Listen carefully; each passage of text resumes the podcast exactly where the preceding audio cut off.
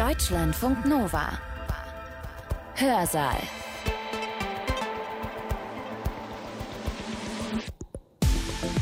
Schön, dass ihr da seid. Ich bin Sibylle Salewski.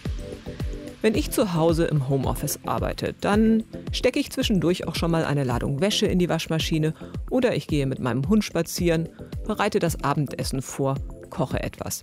Das sind ganz neue Möglichkeiten und Freiheiten, die ich habe, dadurch, dass ich digital von zu Hause arbeiten kann. Nur erkaufen tun wir uns diese Freiheiten mit einer neuen Art von Überwachung und Kontrolle. In der Kontrollgesellschaft wird Verhalten von Autoritäten nicht mehr direkt geformt. Die Machtstrukturen lassen die Akteure ganz in Freiheit agieren, sanktionieren sie aber mit Ausschluss, wenn ihr Verhalten sich außerhalb bestimmter Parameter bewegt. Macht, was ihr wollt, aber wenn ihr die Erwartungen nicht erfüllt, seid ihr raus. Das ist die Logik der Kontrollgesellschaft. Und vermutlich kennen viele von uns diese Logik nur allzu gut, mündet sie doch in ein permanentes Hamsterrad, in dem man immer weiter und weiter läuft, weil man befürchtet, sonst aus dem Spiel genommen zu werden.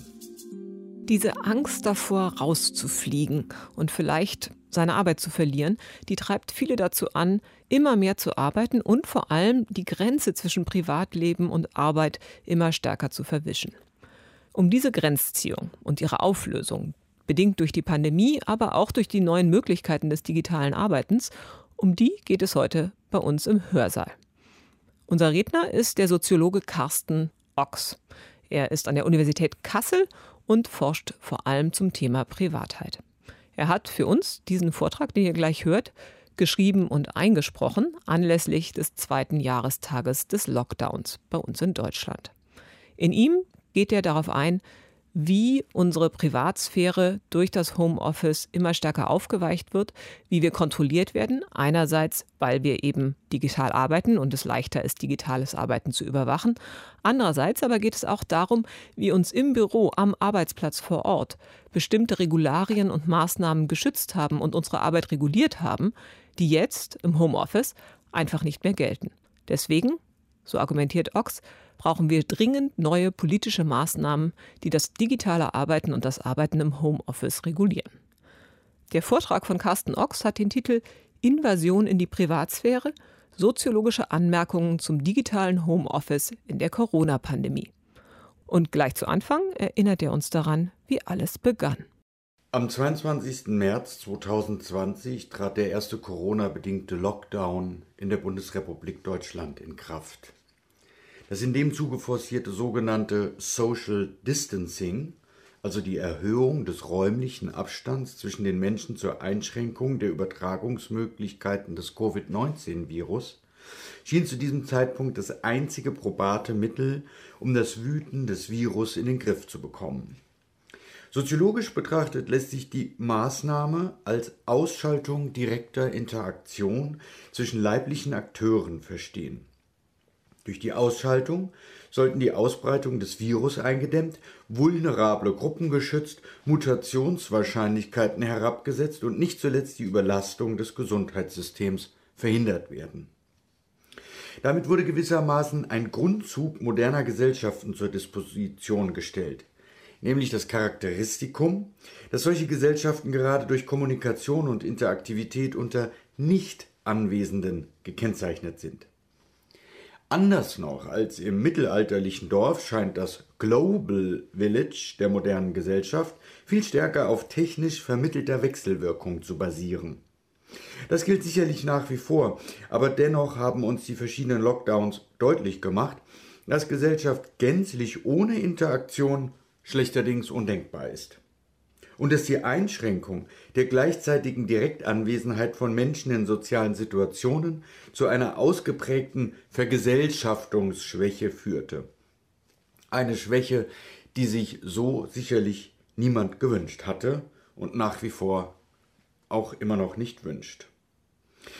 Um die Gesellschaft trotzdem am Laufen zu halten, wurde also im Lockdown auf fernanwesende Interaktivität umgestellt.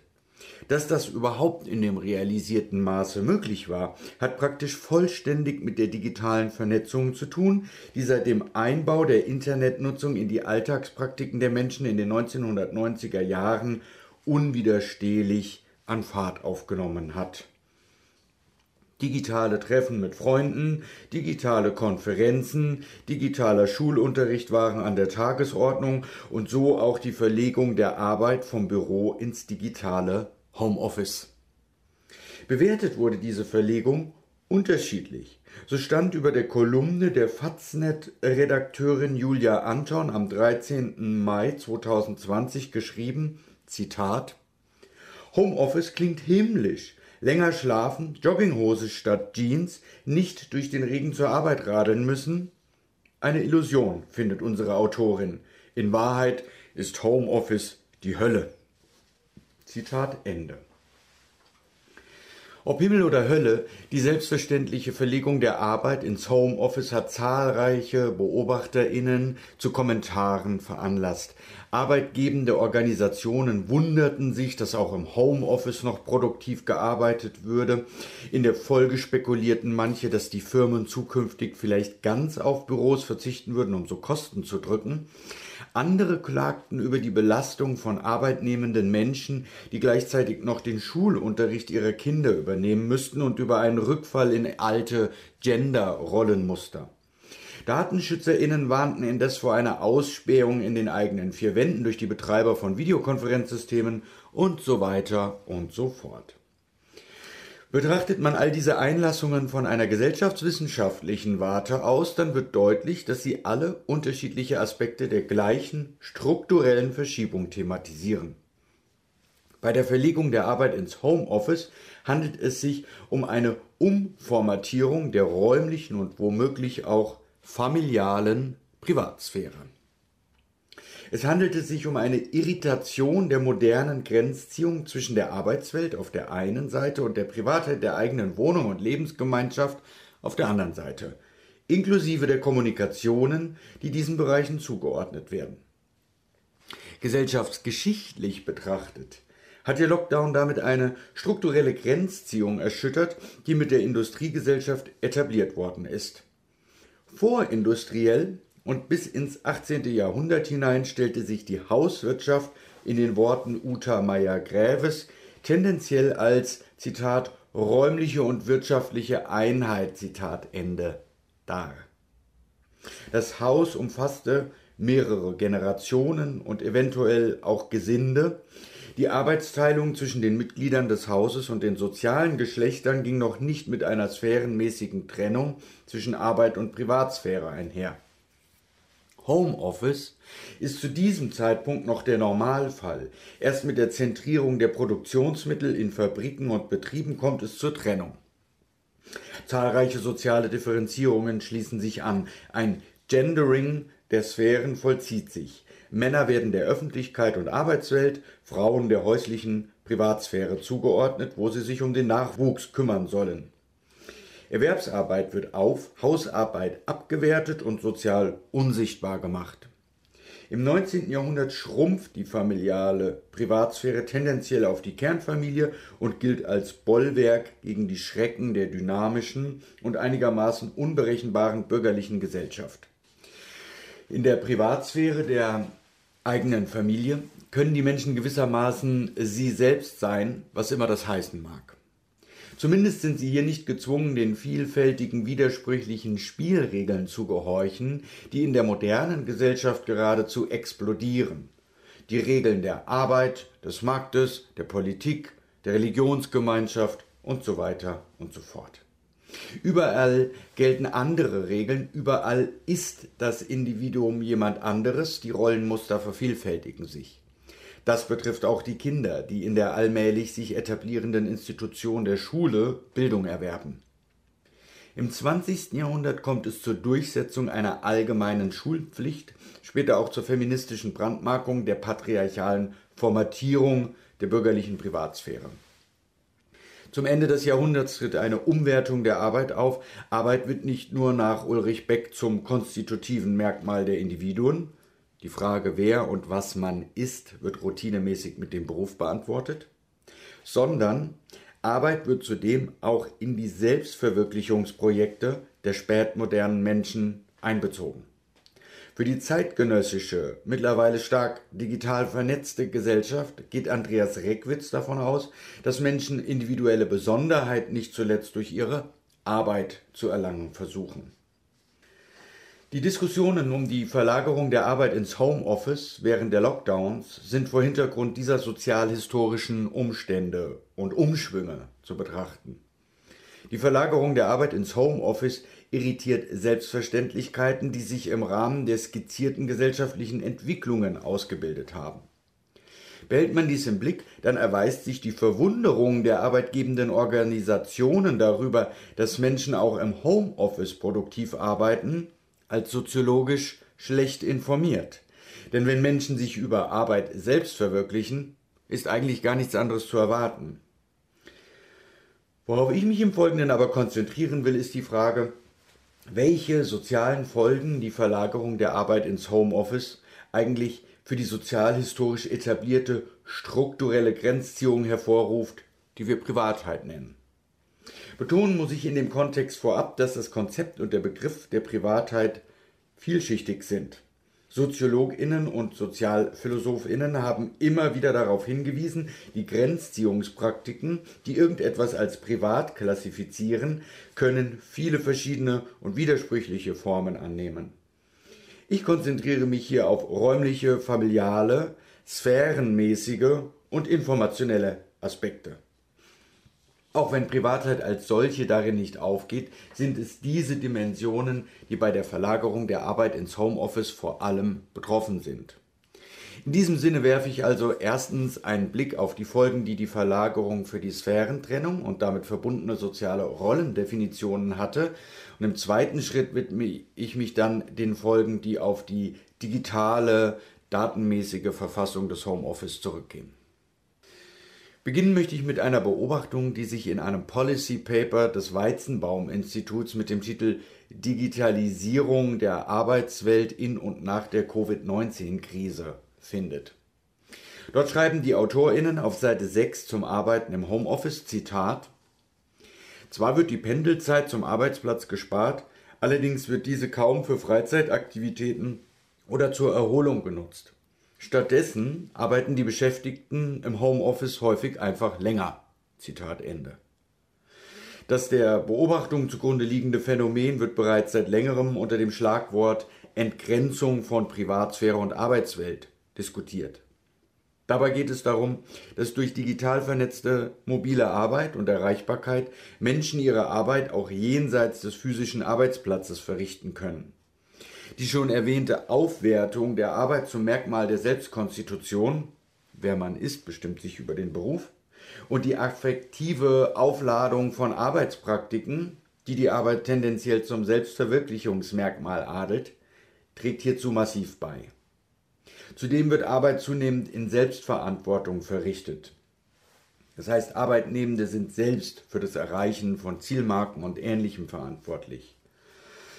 Das alles zusammengenommen steigert die Motivation, auch zu Hause, am Wochenende, nach Feierabend noch Mails zu beantworten oder kleine Arbeiten zu verrichten und so weiter. Das digitale Homeoffice scheint geeignet, solche Entgrenzungsdynamiken weiter zu befördern. Gemeinsam mit der Entgrenzungsdynamik wurde im Zusammenhang mit den Corona-Lockdowns aber auch die Rollenproblematik diskutiert. Zum einen wurde dabei auf Pflege- und Betreuungspflichten abgestellt, also auf die Vermischung der ArbeitnehmerInnen mit der Familien- und Pflegerolle.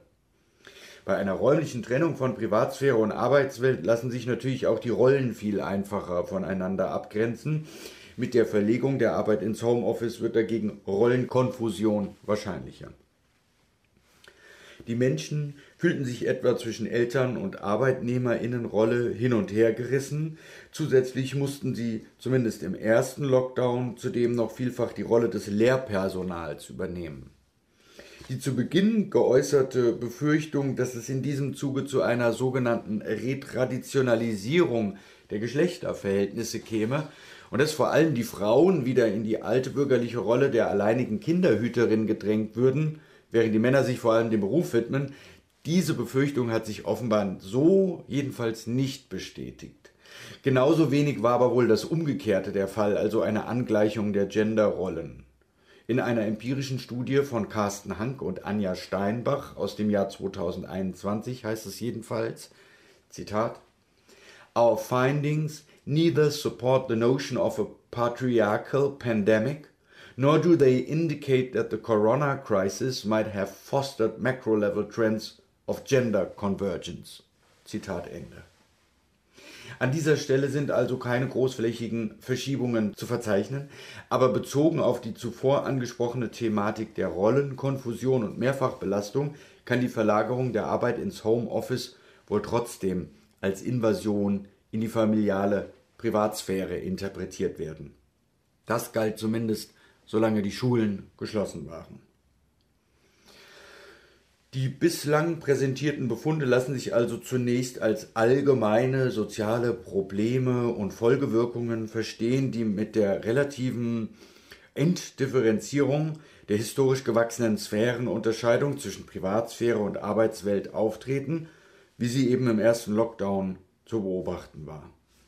Wenn die Kinder nicht mehr in der Schule betreut, Arbeit nicht mehr da draußen verrichtet wird, wenn Rollen nicht mehr unterscheidbar sind, und wenn gleichzeitig aber Arbeit nach wie vor der Selbstverwirklichung dient, dann droht der Zusammenbruch der etablierten Praktikenorganisation. Zurückzuführen war dieser Zusammenbruch auf die zumindest zeitweiligen strukturellen Verschiebungen, die die Lockdown-Maßnahmen bedeuteten. Vor diesem Hintergrund lässt sich nun weiter fragen, ob sich auf Ebene der digitalen Verfassung des Homeoffice ähnlich strukturelle Turbulenzen und Verunsicherungen ergaben. In der Hinsicht lassen sich als erstes I T-Sicherheits- und Datenschutzprobleme benennen, die beim plötzlichen Wechsel ins Homeoffice auftraten. Die einschlägigen Institutionen, also etwa Datenschutzbehörden und das Bundesamt für Sicherheit in der Informationstechnik, reagierten denn auch mit entsprechenden Praxisleitfäden, wie man Datenschutz gewährleistet und I T-Sicherheit äh, äh, sicherstellen kann, sozusagen beim Umzug ins Homeoffice. Gesellschaftsstrukturell gravierender stellen sich demgegenüber jedoch diejenigen Probleme dar, die im Zusammenhang mit datenbasierter digitaler Überwachung stehen. Denn informationell betrachtet bedeutete das digitale Homeoffice eigentlich weniger einen Rückzug ins Private, sondern vielmehr die Ausweitung der Arbeitssphäre in den Privatbereich, also eher Office at Home. Das Büro kommt ins Zuhause, statt dass man sich mit der Arbeit ins Home zurückzieht. Um diese Behauptung plausibel zu machen, muss ich noch einmal etwas ausholen. Festzustellen ist erstmal, dass die historische Trennung von privater und familialer Sphäre einerseits und Arbeitswelt andererseits eine Regulierung der Arbeit ermöglicht hat. In heftigen sozialen Auseinandersetzungen wurden Arbeitsschutzmaßnahmen ersonnen und durchgesetzt, und zwar auf kollektiver Ebene. Im Kapital von Karl Marx werden zum Teil minutiös die Arbeitsverhältnisse des englischen Industriekapitalismus beschrieben, die strukturellen Dynamiken, die zum permanenten Versuch führen, den Arbeitstag zu verlängern und so weiter.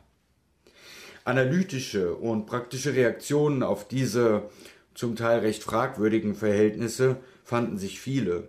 Sie reichen von der Analyse der politischen Ökonomie durch die Gesellschaftswissenschaften des neunzehnten Jahrhunderts bis zur Innovation der Sozialpartnerschaft, also der kreativen Erfindung neuartiger Institutionen wie etwa Gewerkschaften, Betriebsräte und Aufsichtsräte.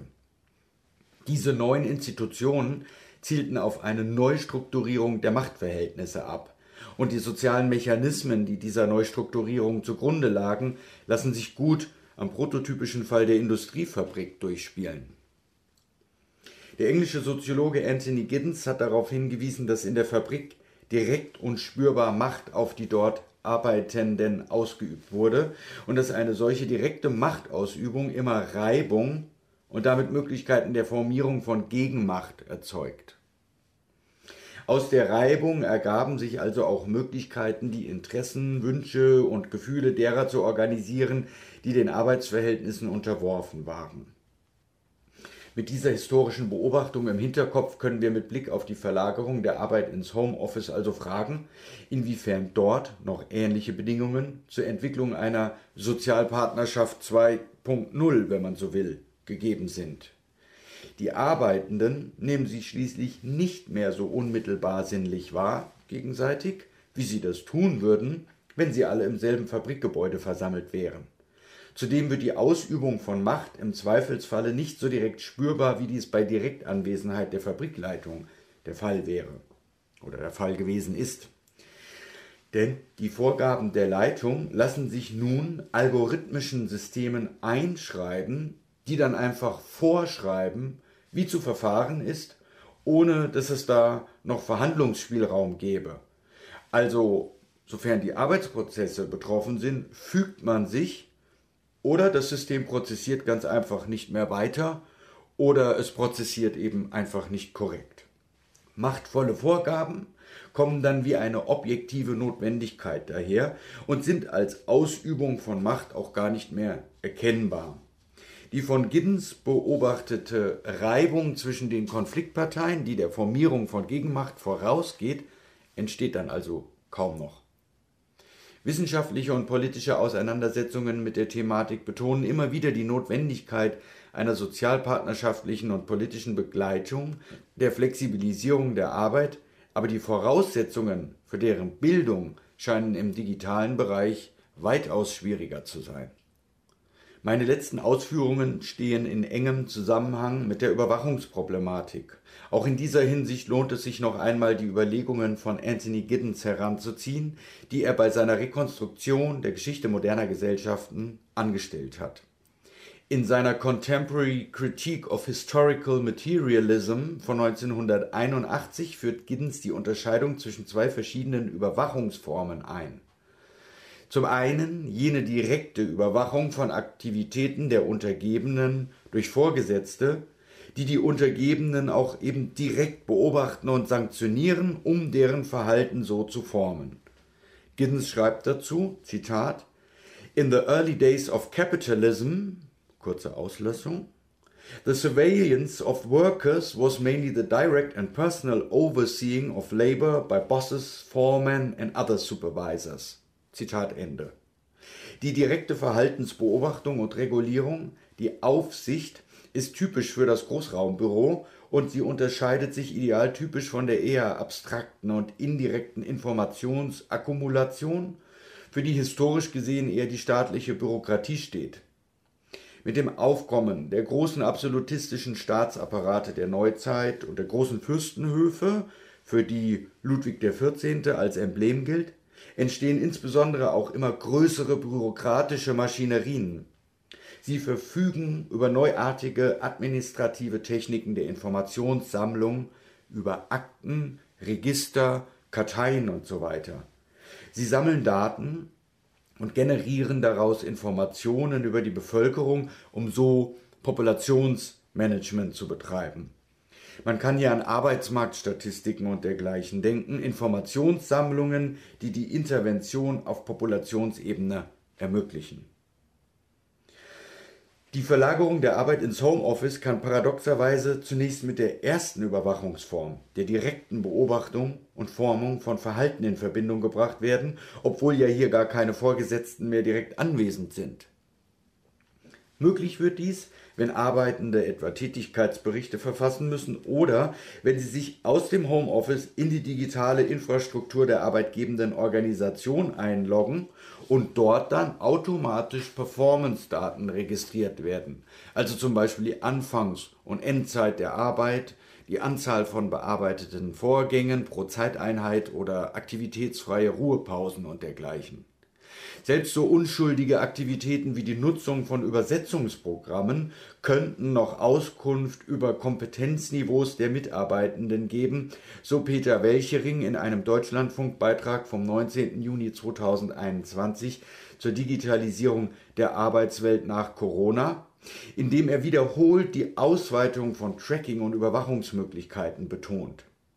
Wer sich derart unter Beobachtung weiß, so die Annahme, wird schon in vorauseilendem Gehorsam sein Verhalten an das anpassen, was er als erwünscht vermutet.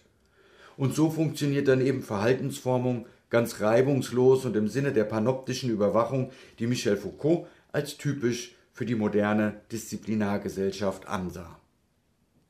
In meinen bisherigen Ausführungen überlappt die Form möglicher oder denkbarer Überwachung bereits mit der Sammlung von Daten, der zweiten von Giddens idealtypisch unterschiedenen Form der Überwachung. Wenn Arbeitgeber die Arbeitstätigkeit gar nicht mehr groß zu disziplinieren versuchen, sondern bloß noch am Ende des Tages anhand datenbasierter Indikatoren die Performance bewerten, dann hat bereits ein Übergang zu dem stattgefunden, was Gilles Deleuze kontrollgesellschaftliche Logik nannte. In der Kontrollgesellschaft wird Verhalten von Autoritäten nicht mehr direkt geformt. Die Machtstrukturen lassen die Akteure ganz in Freiheit agieren, sanktionieren sie aber mit Ausschluss, wenn ihr Verhalten sich außerhalb bestimmter Parameter bewegt. Macht, was ihr wollt, aber wenn ihr die Erwartungen nicht erfüllt, seid ihr raus. Das ist die Logik der Kontrollgesellschaft. Und vermutlich kennen viele von uns diese Logik nur allzu gut, mündet sie doch in ein permanentes Hamsterrad, in dem man immer weiter und weiter läuft, weil man befürchtet, sonst aus dem Spiel genommen zu werden. Im Sinne eines Zwischenfazits können wir an dieser Stelle also festhalten, dass die Verlagerung der Arbeit ins Homeoffice tatsächlich einen zeitweisen, aber sehr ernsthaften Bruch mit Strukturen der modernen Gesellschaft darstellt. Zum einen wurden etablierte Grenzziehungen und Sphärentrennungen irritiert. Zum anderen wurde das Überwachungspotenzial der digitalen Gesellschaft noch einmal deutlich erhöht. Dass sich der erste und der zweite Befund auch auf informationeller Ebene miteinander verbinden, wird nicht zuletzt an den schon erwähnten Praxisleitfäden ersichtlich, mit denen die Datenschutzbehörden versuchten, die überstürzte Verlagerung der Arbeit ins Homeoffice einigermaßen datenschutzfreundlich zu begleiten. In einer Handreichung des unabhängigen Landeszentrums für Datenschutz Schleswig-Holstein, kurz U L D, hieß es etwa, Zitat, organisieren Sie Ihren Arbeitsplatz so, dass sich private und dienstliche Daten nicht mischen. Zitat Ende. Wenn die Trennung zwischen Privatsphäre und Arbeitswelt raumzeitlich ins Wanken gerät, dann soll sie zumindest informell noch aufrechterhalten bleiben. So könnte man den Rat des U L D hier übersetzen. Der zweite Befund, dass sich mittlerweile wohlbekannte Überwachungspotenziale digital vernetzter Systeme auch im Homeoffice deutlich artikulieren und sowohl direkter Verhaltensformung als auch indirekter Datensammlung Vorschub leisten, steht mit der Irritation der Grenzziehungen in direkter Verbindung. Er berührt einen weiteren, einen dritten Überwachungsaspekt, den ich bislang kaum thematisiert habe. Dabei geht es um die massive Ausweitung der Möglichkeiten der Datensammlung und Nutzung durch jene datenökonomischen Akteure und Konzerne, die der Analyse von Shoshana Zuboff zufolge das Zeitalter des Überwachungskapitalismus einläuten. Zuboffs These ist, dass diese Form des Kapitalismus darauf basiert, Verhaltensdaten über möglichst alle und jeden zu sammeln, um auf dieser Basis dann Vorhersagen und Manipulationspotenziale zu entwickeln, die höchstbietend verkauft werden. Zuboff hat in den letzten Jahren völlig zu Recht mit dieser These für einige Furore gesorgt. Denn unabhängig davon, ob man ihrer Argumentation in jedem einzelnen Punkt folgen mag oder nicht, legt sie doch die Datensammeldynamik frei, die die zeitgenössische Datenökonomie so tiefgreifend prägt. In meinem Verständnis bedeutet datafizierte Gesellschaft erstens, dass die digitalen Infrastrukturen, in denen sich Sozialität zunehmend entfaltet, von vornherein so gebaut werden, dass sich Daten über das darin vollzogene soziale Leben sammeln lassen. Und zweitens, dass diese Infrastrukturen dann immer wieder an das soziale Verhalten angepasst werden können, und zwar im Sinne der Betreibenden, nicht der darin Agierenden. Also letztlich um das soziale Verhalten selbst anzupassen. Sofern diese sich zutrifft, gibt es keinen Grund anzunehmen, dass der Datensammelimperativ die Verlagerung der Arbeit ins Homeoffice unberührt gelassen haben sollte. In Winston Churchills Worten, "Never let a good crisis go to waste." Warum also hätte die Datenökonomie sich gerade diese Gelegenheit entgehen lassen sollen? Ein erster Anhaltspunkt dafür, dass die Unternehmen, die im Business der datenanalytischen Überwachung tätig sind, durch die Verlagerung des sozialen Lebens in den digitalen Bereich in bedeutendem Ausmaß neue Quellen erschließen konnten, liefert ein Beitrag der Tagesschau von Markus Schuler aus dem Juli zweitausendzwanzig. Der Titel des Beitrags lautet Amazon, Apple und Co. die Krisengewinner. Und Schuler führt aus, Zitat, die U S-Wirtschaft stürzt ab, die Arbeitslosenzahlen explodieren, doch an den Tech-Giganten geht die Corona-Krise offenbar spurlos vorbei. Zitat Ende. In einer Zahlensammlung für Statista vom siebten Oktober zweitausendzwanzig erläutert Matthias Brandt dann auch, dass der Wert von Google, Apple, Facebook und Amazon, außerdem Microsoft, zweitausendzwanzig um satte eins Komma acht Billionen U S-Dollar gestiegen sei. Selbstverständlich will ich nicht behaupten, dass die Wertsteigerung allein oder auch nur vordringlich auf die Verlagerung der Arbeit ins Homeoffice zurückzuführen sei. Sie steht aber in engem Zusammenhang mit der Verlagerung des sozialen Lebens in die digitalen Infrastrukturen insgesamt. Und das Phänomen Homeoffice stellt in diesem Kontext einen nicht unwichtigen Aspekt dar. Ein kurzer Blick auf Microsoft, einen zentralen Akteur im Bereich der Bürosoftware, verdeutlicht, wie die Konzerne die Krise genutzt haben. Microsoft bietet bekanntlich die Konferenzsoftware Teams an, die im Lockdown sowohl von SchülerInnen als auch von Eltern vielfach zur Verrichtung der alltäglichen Kommunikationen und Aufgaben genutzt worden war, also Schule und Arbeit. Das gilt auch für meinen damals elfjährigen Sohn, der das System als Fünftklässler im zweiten Lockdown bediente, um in den Genuss von digitalem Schulunterricht zu kommen. Kaum jemand hatte in der Krise Zeit, sich um die Datenschutzfreundlichkeit solcher Systeme zu kümmern. Auch vergleichsweise datenschutzsensible Eltern nicht, die einfach nur froh waren, nicht mehr selbst fragwürdigen Ersatz für ordentlichen Unterricht liefern zu müssen. Alexander Roßnagel, hessischer Beauftragter für Datenschutz und Informationsfreiheit und Sprecher des Projektes Forum Privatheit, in dem auch ich arbeite, ließ die Nutzungsduldung des Videokonferenzsystems an hessischen Schulen trotzdem zum Juli zweitausendeinundzwanzig auslaufen. Er begründete dies mit dessen mangelnden Datenschutzkonformität, also damit, dass Microsoft Teams mangelnde Datenschutzkonformität aufweise. Dabei ist Microsoft keinesfalls der einzige Anbieter, der sich diesem Vorwurf ausgesetzt sieht. Eher im Gegenteil, wies die Berliner Beauftragte für Datenschutz und Informationsfreiheit, Maja Smolczyk, darauf hin, dass Ähnliches auch für Skype, Zoom, Google Meet, GoToMeeting, TeamViewer und Cisco WebEx gelte.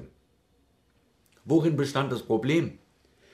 Zumindest was Microsoft anging, bemängelten die DatenschützerInnen zum einen, dass Datenexporte in Drittländer stattfinden würden. So würden etwa personenbezogene Daten zu Abrechnungs- oder Supportzwecken in die U S A weitergeleitet. Dort hätten dann U S-Geheimdienste Zugriff auf die Daten europäischer BürgerInnen, der nicht im Einklang mit der Europäischen Datenschutzgrundverordnung stehe. Interessant ist die Art und Weise, in der gegen die Verordnung verstoßen wurde und wird. Microsoft behalte sich vor, die Daten, die das System im Auftrag der Schulen und Firmen und sonstigen Organisationen verarbeitet, eigenen Zwecken zuzuführen. Eigene Zwecke. Könnte es also sein, dass die Daten, die mein Sohn bei Teams hinterlassen hat, als er es im Lockdown nutzen musste, von Microsoft dazu verwendet werden, die eigenen Machine Learning Systeme zu trainieren? Könnte es sein, dass die ganzen Daten, die durch die Verlagerung der Arbeit in die digitalen Systeme gespült worden sind, für die Anbieter der Systeme einfach eine Erschließung von noch mehr Datenressourcen bedeuten? Noch mehr Daten, die man dazu nutzen kann, noch tiefer in das Gewebe unseres sozialen Lebens vorzustoßen. Die Konzerne kannten uns ja ohnehin schon recht gut. Nun haben sie auch verstärkt Auskunft über unsere beruflichen Aktivitäten, Netzwerke und Ziele erhalten. Ein weiterer Datenschatz also, der sicherlich dazu beitragen kann, uns noch besser zu tracken und zu targeten, zu nudgen, um so noch mehr aus uns rauszuholen. Diese Vermutung liegt jedenfalls nahe. Die HörerInnen, die es bis an diese Stelle des Vortrags ausgehalten haben, mögen sich einmal selbst fragen, welche Anwendungen sie in den letzten beiden Jahren wie und zu welchen privaten und beruflichen Zwecken genutzt haben und von wem diese Anwendungen betrieben werden. Wer dann zum Schluss kommt, sich zukünftig doch besser zu schützen und bedeckt zu halten, den möchte ich ausdrücklich ermutigen, dies auch zu tun. Ebenso ausdrücklich möchte ich abschließend aber Folgendes betonen. Wie der Vortrag verdeutlicht haben sollte, war die Verlagerung der Arbeit und überhaupt des Lebens in die eigenen vier Wände gleichbedeutend mit der massiven Irritation etablierter gesellschaftlicher Strukturen und Grenzziehungen. Insbesondere im Arbeitsbereich handelte es sich weniger um einen Rückzug ins Private, als vielmehr um ein Hereinholen der Unternehmen in weitere Lebensbereiche. Im Unterschied zu historisch vorgängigen Prozessen, in denen es zu solchen Verschiebungen im Arbeitsbereich gekommen ist, entstand hier nun allerdings keine Reibung. Denn die machtvollen Organisationen und die datenbasierten Herrschaftsmittel, die sie auf uns anwenden, sind tendenziell weniger fühl- und wahrnehmbar. Die Vermischung der Privatsphäre mit der Arbeitswelt hat den Unternehmen zusätzliche Datenschätze beschert, und das Problem besteht darin, dass wir auf vielen der Ebenen, die ich thematisiert habe, über keinerlei zivilisatorische Spielregeln verfügen. Solche Regeln wurden im Falle der Fabriküberwachung in intensiven gesellschaftlichen Kämpfen erstritten. Die Frage, wie wir solche Spielregeln mit Blick auf reibungslos funktionierende Plattformen entwickeln sollen, ist offen. Wie kann sich Gegenmacht formieren, wenn die Ausübung der Macht nicht fühlbar wird? Das ist eine der politischen Kernfragen digitaler Gesellschaften des einundzwanzigsten Jahrhunderts. Die Pandemie hat die Dringlichkeit, mit der auf diese Frage geantwortet werden muss, noch einmal erhöht. Wer sich individuell schützen kann, soll dies also unbedingt tun. Wie die Invasion in die Privatsphäre durch das digitale Homeoffice aber verdeutlicht hat, benötigen wir an dieser Stelle vor allem politische, kollektiv verbindliche, regulatorische Maßnahmen zur Machtbeschränkung. Denn anders als manche glauben, stellt die digitale Gesellschaft in ihrer gegenwärtigen Form zumindest eben nicht die Fortsetzung der sozial oder funktional differenzierten Moderne dar. Ganz im Gegenteil, unterläuft sie vielmehr die modernen Differenzierungslogiken in allen möglichen Hinsichten. Die im Lockdown beobachtbare Enddifferenzierung von räumlich-familialer Privatsphäre und Arbeitswelt liefert lediglich einen Anschauungsfall dieser auch über den Fall hinaus gültigen Logik. Wir werden uns deshalb schon die Mühe machen müssen, die Spielregeln der digitalen Gesellschaft auf kreative Weise neu zu erfinden, eben um mit den neuartigen Herausforderungen produktiv und demokratisch umzugehen. Das gilt mit Blick auf das Homeoffice, genauso wie mit Blick auf die digitale Gesellschaft insgesamt. Herzlichen Dank. Das war der Soziologe Carsten Ochs über Privatheit, Kontrolle und Überwachung im digitalen Homeoffice. Sein Vortrag hatte den Titel Invasion in die Privatsphäre – Soziologische Anmerkungen zum digitalen Homeoffice in der Corona-Pandemie. Carsten Ochs ist wissenschaftlicher Mitarbeiter an der Universität Kassel und er hat diesen Vortrag für uns, den Deutschlandfunk Nova Hörsaal, geschrieben und eingesprochen. Deutschlandfunk Nova Hörsaal. Jeden Sonntag neu. Auf deutschlandfunknova punkt de und überall, wo es Podcasts gibt. Deine Podcasts.